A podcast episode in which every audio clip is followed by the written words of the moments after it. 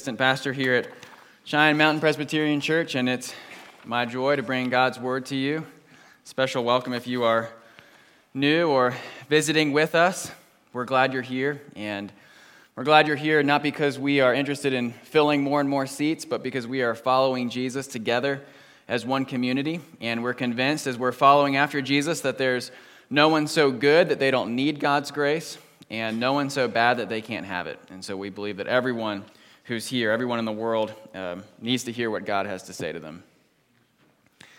As Paul mentioned earlier, we've had two deaths this week in our church community. First, our founding pastor, Bob Stewart, who was the man who helped start this church over 20 years ago.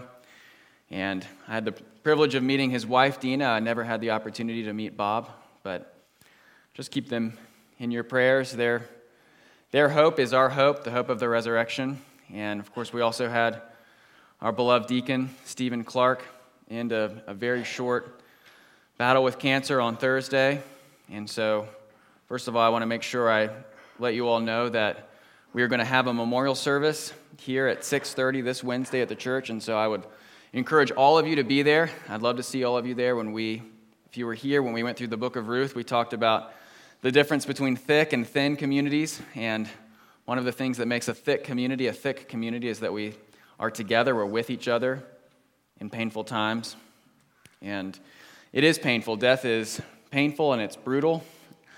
And the reason it's painful and it's brutal is because it's unnatural. We're never, we weren't made to die, we weren't designed to die, and that's not the way that God put this world together. And so when we encounter death, it, it jars us, whether we've encountered it many times before, whether it's for the first time. And so just ask that all of you, if you're able, uh, come and join us on Wednesday as we remember Stephen and, and celebrate his life.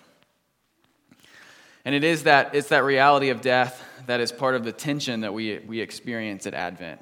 Remember, we talked last week about the season of the Advent, the fact that we are in it right now. And Advent simply comes from a Latin word that means to come or to arrive. And so we celebrate at Advent the fact that Jesus did come and he did arrive here on this earth.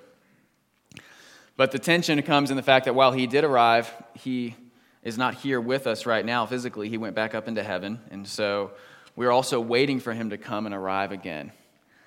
And Advent then is, is a season that reminds us of what's true of the entire Christian life, that we are always looking back and celebrating what God has done in the past.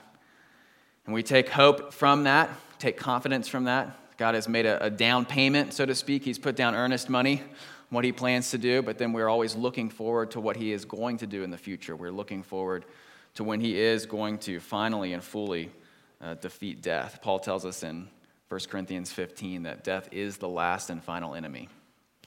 And so that's the tension that we find ourselves in Advent. We're always looking back and looking forward. You might remember I talked about Christians as people who are, in a sense, always crossing the street because we're always looking left and looking right. We're always remembering the past and the future as we live in the present. We uh, had another, another death this week in our nation. If you've been following the news, you know that George W. Bush, George H.W. Bush, the elder, passed away. And of course, it's a sad time for us as a nation. It's also something beautiful that I, I love when a president passes away, just because we get to see both sides of the aisle come together and get to see tributes. People remember what was good and what was helpful and well about someone. We hear it from Democrats and Republicans because this is a time when we come together as a nation. And so, whatever you think about uh, George H.W., whether you liked him as a president, whether you didn't like him, whether you were not born yet, uh, it, it highlights one thing for us, which is that we, we need, we desire, we long for good leaders we want good leaders. We celebrate good leaders. We want people to lead us who look out for others' interests more than their own. We want people who are humble, who serve. We need leaders. We don't just long for them, but we need them. We need people who will help us work and walk towards the future. And so you might wonder what does George H.W. Bush have to do with Advent? Well, we don't have kings in the U.S., we have presidents. But it's the closest that we get. And as we think about Christmas, Jesus is also a king. We talked last week in the Psalms about our sorrow and the fact that we look at Jesus coming to give us hope in the midst of that. But that's not the only thing we look to. We also look to Jesus as our King. If you were with us in the book of Matthew, this will be a review, so I'll go quickly. But we're told over and over, it's hinted to and alluded to, that Jesus is the great king. We find out in the book of Matthew, the very first verse, which is a way of saying he is the one who's come to fulfill all the promises that God has given about a future and great king. This then leads straight into a genealogy in the book of Matthew, and this genealogy is filled with kings. So if we had any doubt that Jesus was going to be a king, we have that. And then we read just this morning in our New Testament reading that why it's the king of the Jews that they're seeking and they come bringing him gifts that are fitting for a king. And so, part of the, the tension that we experience in Advent is that we are living under imperfect, flawed, sometimes good, but sometimes evil, sometimes wicked leadership. And so, that's part of the longing that we feel. It's not uh, wrong to want good leaders, it's part of how God designed us, it's part of how He made us. And yet, we often live in a world where we suffer under leadership that is at best imperfect, and, and at worst wicked or evil. And so, part of what we're looking forward to, part of what we're longing for in Advent, is we're longing for a king. We're longing for a good and true and righteous king that will do what is right and rule in ways that are right. And so, this is part of the prophecy. This is what we see in the Old Testament that talks about Jesus. It talks about him as this king. In Isaiah chapter 9, it says, of the increase of his government and of peace there will be no end. On the throne of David and over his kingdom to establish it and to uphold it with justice and with righteousness, forth and forever. Do this. And so we are celebrating the coming of a king when we look back to Jesus' first coming, and we are anticipating the final coming and reign of a king when we look to his second coming. And so that's where we're going to be in the Psalms this morning. Last week we were in uh, Psalm 13. It was a psalm of lament. I Promise you, we're not going to be in lament for all of Advent. And so we're, we're not going to say how long every psalm. And a royal psalm would have been a song sung by the Old Testament people of Israel to the king. We should talk to God. God gave his people models of how they should pray about their leaders, about their kings. Real prayers about real kings, but they're also prayers of longing because we're going to see in, in this psalm that there are things that build in a man. They have to be fulfilled in someone who's greater. And so we're in Psalm 72. I'd ask Remember that this is God's word. And God tells us, precious than gold, God, and your righteousness to the royal son. May he judge your poor with justice. Let the mountains bear prosperity for the people, and the hills may he prince to the children of the needy and crush the oppressor. Verse 5 They fear you, the earth. In his days may the righteous flourish and peace abound, till the moon be no more. Verse 8 May he have dominion from sea to sea and from the river to the ends of the earth. May desert tribes bow down before him and his enemies lick the dust. May the kings of Tarshish and of the coastlands render him tribute.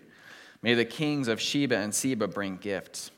May all kings fall down before him, all nations serve him. Verse 12 For he delivers the needy when he calls, the poor and him who has no helper. He has pity on the weak and the needy and saves the lives of the needy. From oppression and violence, he redeems their life, and precious is their blood in his sight. Verse 15 Long may he live. May gold of Sheba be given to him. May prayer be made for him continually, and blessings invoked for him all the day. May there be abundance of grain in the land. On the tops of the mountains may it wave. May its fruit be like Lebanon, and may people blossom in the cities like the grass of the field. May his name endure forever, his fame continue as long as the sun. May people be blessed in him. All nations call him blessed. Blessed be the Lord, the God of Israel, who alone does wondrous things. Verse 19. May the prayers of David, the son of Jesse, are ended. Please pray with me as we come to this portion of God's word. Dear Father in heaven, we thank you for your word that gives us life. And so we ask that you would do that now, that you would send your word to do what you did at the beginning of creation, where you brought something out of nothing and you brought dead things to life. We ask that you would do that for us, that you would take the parts of us that are hard and hardened, that are numb, that are confused, that you'd send your word and you'd give us life. We ask this in the name of your Son. Amen. So I want us to uh, ask one, maybe two questions as we look at this psalm. First, what, what sort of world is Jesus meant to bring? I think what kind of king is he supposed to be? What kind of king is he meant to be? And another way of asking that question would be why, let's say that you are someone who has questions or doubts about Christianity, why should you desperately want Christianity to be true? What sort of world, what sort of kingdom is Jesus supposed to bring? And why would you desperately want that kingdom, even if you don't believe in it? What is so good and so wonderful about Jesus as our King? We talked last week about the importance of repetition in the Psalms and really in the Bible in general, and we saw in Psalm 13 that the phrase how long was repeated four times as a way of underscoring and highlighting what was so important to the psalmist. And so, did you notice this time? Were you watching for what was repeated over and over? In the first couple of verses, we see justice and righteousness repeated over and over. We see justice in verses 1 and 2 twice, and then righteousness occurs three times in a row, verses 1, 2, and 3. And so we find out that this king, what the greatest part of his kingdom is going to be, the very foundation, what comes before, what we'll see later, what comes before prosperity, what comes before compassion, what comes before his defense of the poor. And this king is going to do all of those things. But what comes before all of them is his justice and his righteousness. That there is nothing that can stand except on those foundations. And so that is what is most important for this king that is going to come, that he would be a just king and a righteous king. Now, when we talk about justice, when the Bible thinks about justice, it's, it's pretty similar to what we would think about in our world. If you're familiar with the famous images of Lady Justice, what is it that she always has besides the scales? She always has a blindfold because she is not going to give preference to the poor or the rich. She's not going to look and treat someone differently than another person. And so, this is why later we're going to see that this king is a defender of the poor. He's not someone that, in this situation, gives preference to the rich, to the powerful. Now, there are other situations where someone in power might be tempted to give preference to someone who is poor or defenseless, but that's not usually the case. And especially in the ancient world, it would have been the temptation for any leader or ruler to give a preference to someone who was powerful, who had influence. And so we find out that this ruler, the foundation of everything comes in the ability for him to bring true justice. He's able to look and see everything as it is without giving preference or bias. But that, pre- that justice, that looking at everything without preference or bias, is also governed by righteousness. And this righteousness in, in the Old Testament and the New Testament would have been simply the things that God loves. The king in the Old Testament would have been someone who was supposed to learn everything they could about God and his ways. In fact, we're told at one point in the Old Testament that the king is supposed to write down his own copy of God's law by hand so that he knows it so well. And then he's meant to represent God to his people. And so this is someone who's not just just, but they're in line with everything God's in line with. They love everything that God loves. They understand the way that God has made the world, and they want the world to continue in that way. And that's the foundation for everything that they do. And that's where the, the house here of this king is built. The foundation is going to be justice and righteousness. And then we see that this is not something that is clinical or cold, it's not justice or righteousness that hold us at a distance, but it's justice and righteousness that bears fruit. And we immediately see the kind of fruit that it bears. Verse 3 the mountains are going to bear prosperity for the people, and the hills. So, the first thing that's going to come when God's ways are followed is that God's people are going to see this king doing over and over. Verse 4 he's going to defend the cause of the poor of the people, he's going to deliver the needy and crush the oppressor. So, this justice that's going to come, this righteousness, it's going to lead to blessing for God's people. That's going to be the natural fruit, the natural result of justice and righteousness. But it's also going to lead to people who are otherwise oppressed. They're going to be protected instead. People who are poor and needy are going to be provided for. And there's going to be a double side. There's always two sides to the defending of the poor, and that's the crushing of the oppressor. And so this is not just a warm and kind king, but this is a king who's willing to do what has to be done to destroy evil. So while he loves righteousness, and that means prosperity, the promoting of everything that God loves, it also means that he hates wickedness. And so this is the foundation. This is the kind of king that God's people are praying for. This is the kind of king that, we'll see in a minute, is going to find his ultimate fulfillment only in Jesus, because that's the only person who's going to be able to do what we see in verses 5 and 11. But let's, let's stop here for a second. We see several things right off the bat. First, it is right and good for us to pray for our leaders. While this uh, psalm finds its fulfillment in Jesus, it was given to God's people to pray for their actual kings in actual space and actual time. So, this was something that they would have prayed in their worship services, asking God to actually bless the king that was there with them now. There's a lot of talk all the time in the Christian world about politics and what we should do about it. And there are people on one side who will throw stones at people on the other. Some people believe that politics is something we need to rush into, other people believe politics is something we need to stay away from. Here, I'm just going to stick with what this psalm says we need good leaders. We need leaders who love justice and righteousness. And it's, it's not wrong for us to long for that. It's not wrong for us to want that. God has given us a psalm in His Word where we do just that. And so it's appropriate for us to pray for the people that God puts over us. We see the same thing in the New Testament. I believe it's in 1 Timothy chapter 2. Paul tells the church that they should be praying for the people who have leadership over them. But secondly, I want you to imagine the best leader that you can think of. It might be a, a parent who always knows exactly how to settle disputes, never prefers one child over the other, but has wisdom about how to divide and encourage, but also how to, how to punish. Could be a CEO or a leader who knows how to put his people ahead of him, who, who does what we see in verse 4. He defends the cause of the poor and needy, delivers the oppressor. I think of uh, Jim Sinegal, he's the former CEO of Costco, and he was famous for accepting a salary that was exponentially lower than that of other CEOs who had a status similar to his. If you compared him to other uh, stores that were similar in size, he made a salary that was probably three or four times less. And on top of that, he became known for paying his employees a higher rate than anyone else in their whole industry and I'm going to head in an opposite direction than what I usually do with an illustration. This king in verses 1 through 4 is going to make Jim Sinegal seem very, very boring. He's going to make the greatest parent, the greatest human leader that we can think of, seem just commonplace.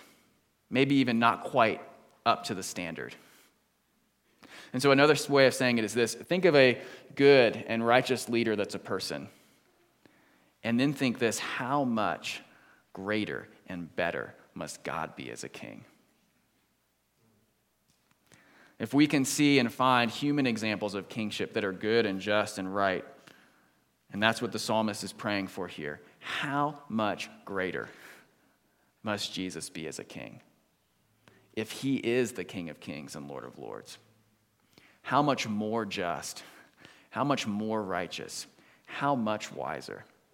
If Jim Sinegal can bring prosperity to Costco, how much can prosperity can this king bring? How much more? And so as we look at good kings, at good rulers, we can say, how much more will Jesus be than that? And as we look at, at bad kings and bad rulers, we can long for Jesus, knowing that he's going to come and, and do what we see here in verses 1 through 4. Now, I said that this was a prayer for real kings that also look towards the ultimate king, and that's what we're going to see in verses 5 through 11. We see that this is going to be a king not just founding his rule and reign in righteousness and justice, but he's going to be a king everywhere, all the time, over everyone. That's basically the summary of verses 5 through 11. He's going to rule while the sun endures and as long as the moon, also known as a really long time throughout all generations, also known as forever. He's going to have dominion from sea to sea and from the river to the ends of the earth, verse 9, also known as everywhere. These images we have of desert tribes coming down before him, these kings of Tarshish and the coastlands, this is the known world. This is what the psalmist knows. And so he's saying, as far away as I know, people are going to come to this king. We see that. We saw that in our, our New Testament reading today. That when the Magi are coming, they are coming to worship God as a king, worshiping Jesus, and they are coming from far away. And so they're just a small taste, they're just a small sampling of what is going to ultimately be fulfilled in this greatest king. Just as the Magi came from a faraway land, everyone is going to come to this king from every land. He's going to rule forever, and he is going to rule over everyone. And so that's where we see that this is a king who cannot be seen and found in an earthly man. This is how we see and know that this king is coming. And it's going to be more than just a good CEO, a good ruler, a good president, a good father, a good mother. This is going to be an even greater king. Now, just if you uh, think that this sounds a little far fetched, so we just think about this on the face, right? Jesus is someone who came, we celebrate him in the past. Be tempting to think, Okay, this sounds a little bit strange, Matthew. You believe that this man who came as a baby 2,000 years ago is also going to come back and return to the earth, and he's going to fulfill our hopes for good leadership. And so I ask you a question Which requires greater faith? To believe that Jesus is going to come back and be our great king and restore everything? Does that require greater faith? Or does it require greater faith to believe what many people believe today that somehow we as people are going to be able to create this kind of world?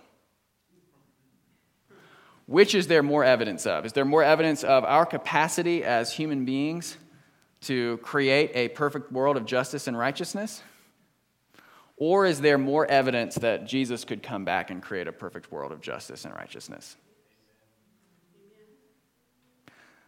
I'll make a bold claim. There is no proof that we as human beings are going to be able to create a world of perfect justice and righteousness. There's no proof in the history of the world. There's no proof right now. There's no proof that we can look to. However, we do have reason to hope in Jesus as our King. What we're celebrating in Advent is that Jesus actually came as an actual man 2,000 years ago that he lived a perfect life on this earth, that he then died, the death that we should have died, and after that, he rose from the dead. And that's not a, a pie in the sky belief. Paul tells us in 1 Corinthians 15 that there were hundreds of witnesses who saw Jesus after he rose from the dead. And he was writing this at a time where many of those witnesses would have been still alive. And so the point is if you don't believe me right now in the first century, you should go ask some of those people. So this psalm presents to us the greatest, and not just the greatest, but the only fulfillment of a longing that God has put in our hearts. And that is the longing for true justice and true righteousness, for a king that is actually going to put his people above himself. And Jesus is our best and greatest hope for that.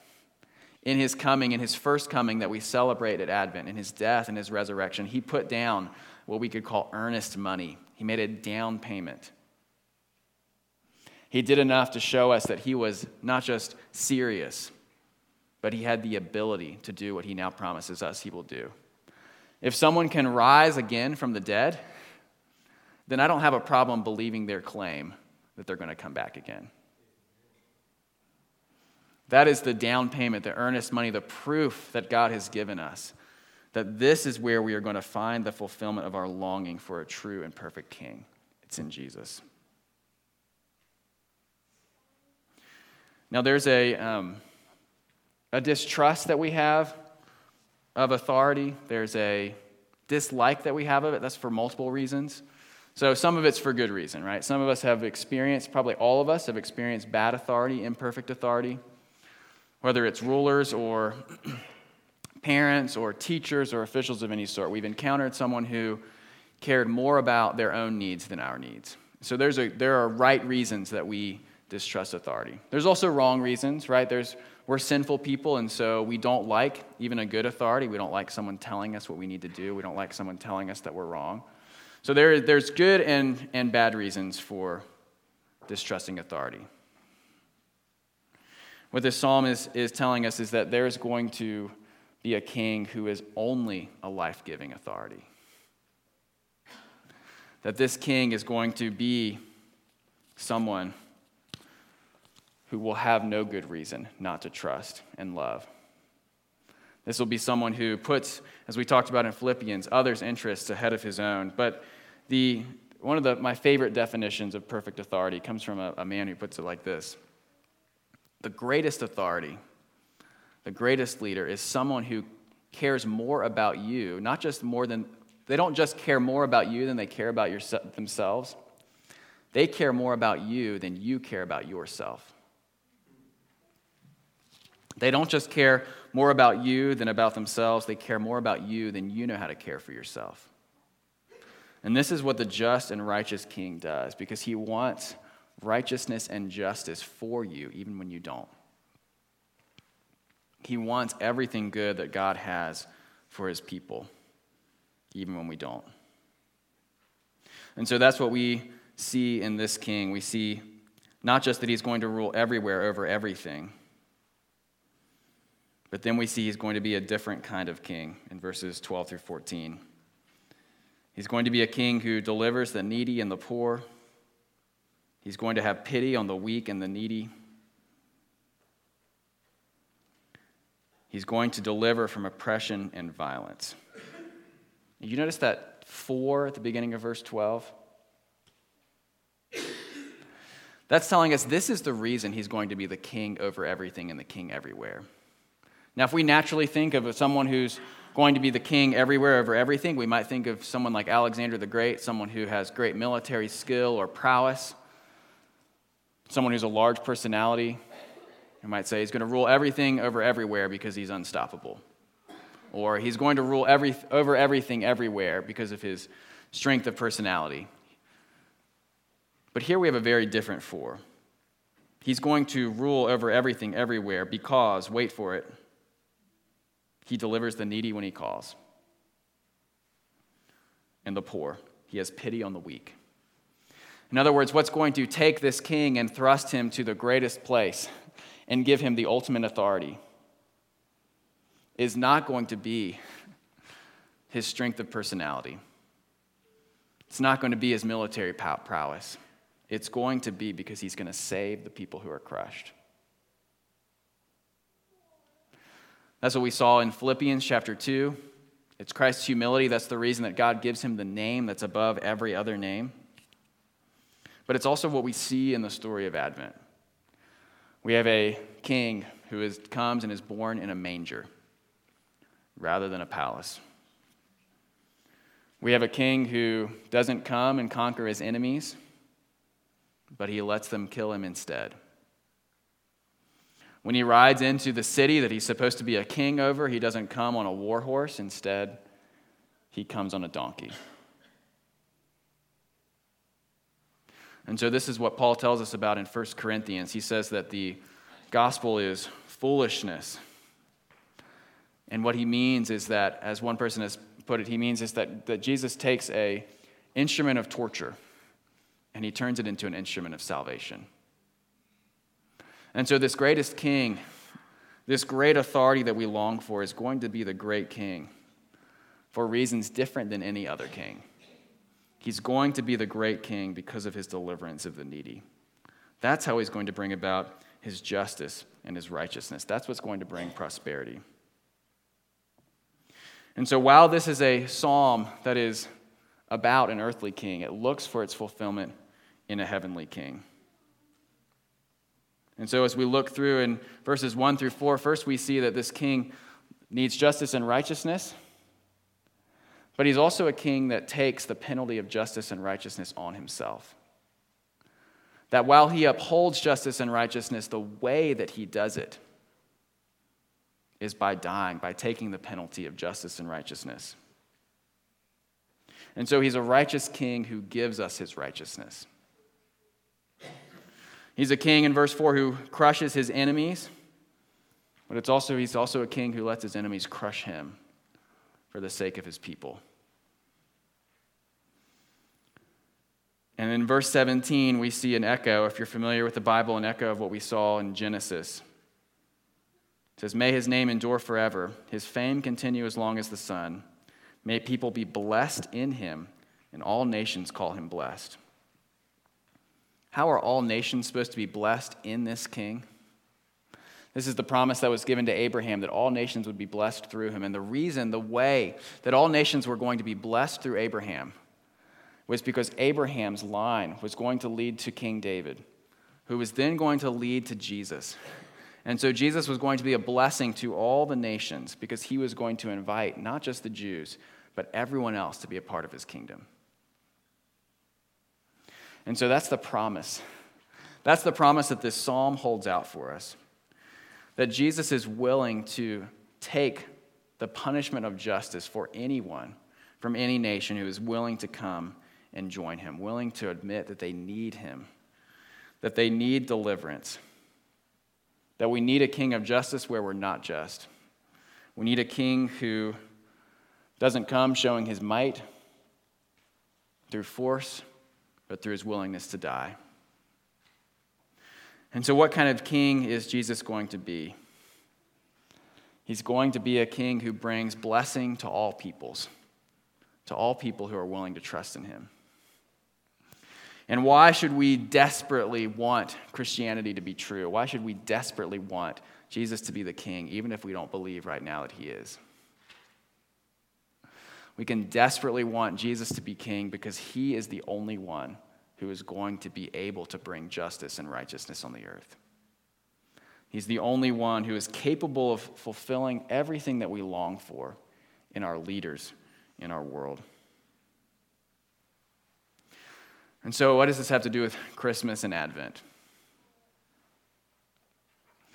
One of my favorite stories is the Chronicles of Narnia, and I know it's a little bit of a cliche, I'm sorry. I promise to only use Narnia illustrations very sparingly. But growing up, my dad would read them to my brothers and I, and if you're familiar with The Lion and the Witch and the Wardrobe, you know that they are living at a time where the White Witch is in control over Narnia. And there's something of a resistance that goes on. The trees talk to each other, and you know that the beavers are standing very strong against the White Witch and her rule. And one thing that's interesting is the fact that they are they're able to keep hope and stay strong. They've lived under the White Witch's rule for a long time, and so how is it that they are able to keep believing? Even when there's a time that's described as always winter but never Christmas. Well, it's because there's a prophecy. And if you remember the prophecy, you know that what the beavers hold on to, what they cling to, is the knowledge that one day there is going to be two sons of Adam and two daughters of Eve on the thrones at Cair Paravel. And they know that when that happens, that is going to be the time when the White Witch's spell is over, when it's broken, when she has power no more. And so, even as they're living in a world where it feels like it's always winter and never Christmas, that prophecy is what keeps them going. It's what keeps them hoping. Because they know one day Aslan is going to come back. One day they are going to sit on the thrones and everything will be made right. And as they go through the book, there comes a time when they know that those prophecy has not been fulfilled. Those people are not sitting on the thrones yet. And yet, in this world where it's always winter and never Christmas, they run into, most surprisingly of all, Father Christmas. And so they know that the spell is beginning to break. The thrones are not filled yet, but Aslan is on the move. And so, what we do when we look back to Jesus' first coming is we celebrate the fact that the spell is beginning to be broken. That's what Paul refers to as the fullness of time. But it's not over yet because but we have hope because we look forward to the time when the great and ultimate king will come again. And so as we see the spell beginning to break, we still have hope. We can keep hoping and longing knowing that one day the king is going to come back. He's going to come back and make everything right. And so that is how we live with hope between Jesus' two comings. And that's how we live in Advent, looking back, celebrating what God has done, and looking and longing for the true King. We're going to end with the hymn, Jesus Shall Reign. And what you may not know about this hymn is that it is drawn directly from Psalm 72, but takes it and applies it to Jesus. And so we're going to sing that song to him now. Before we do, please pray with me. Dear Father in heaven, we thank you that you are the true and great King and that you are coming again. We ask that you would help us to believe and to hope in you. We ask this in the name of your Son. Amen.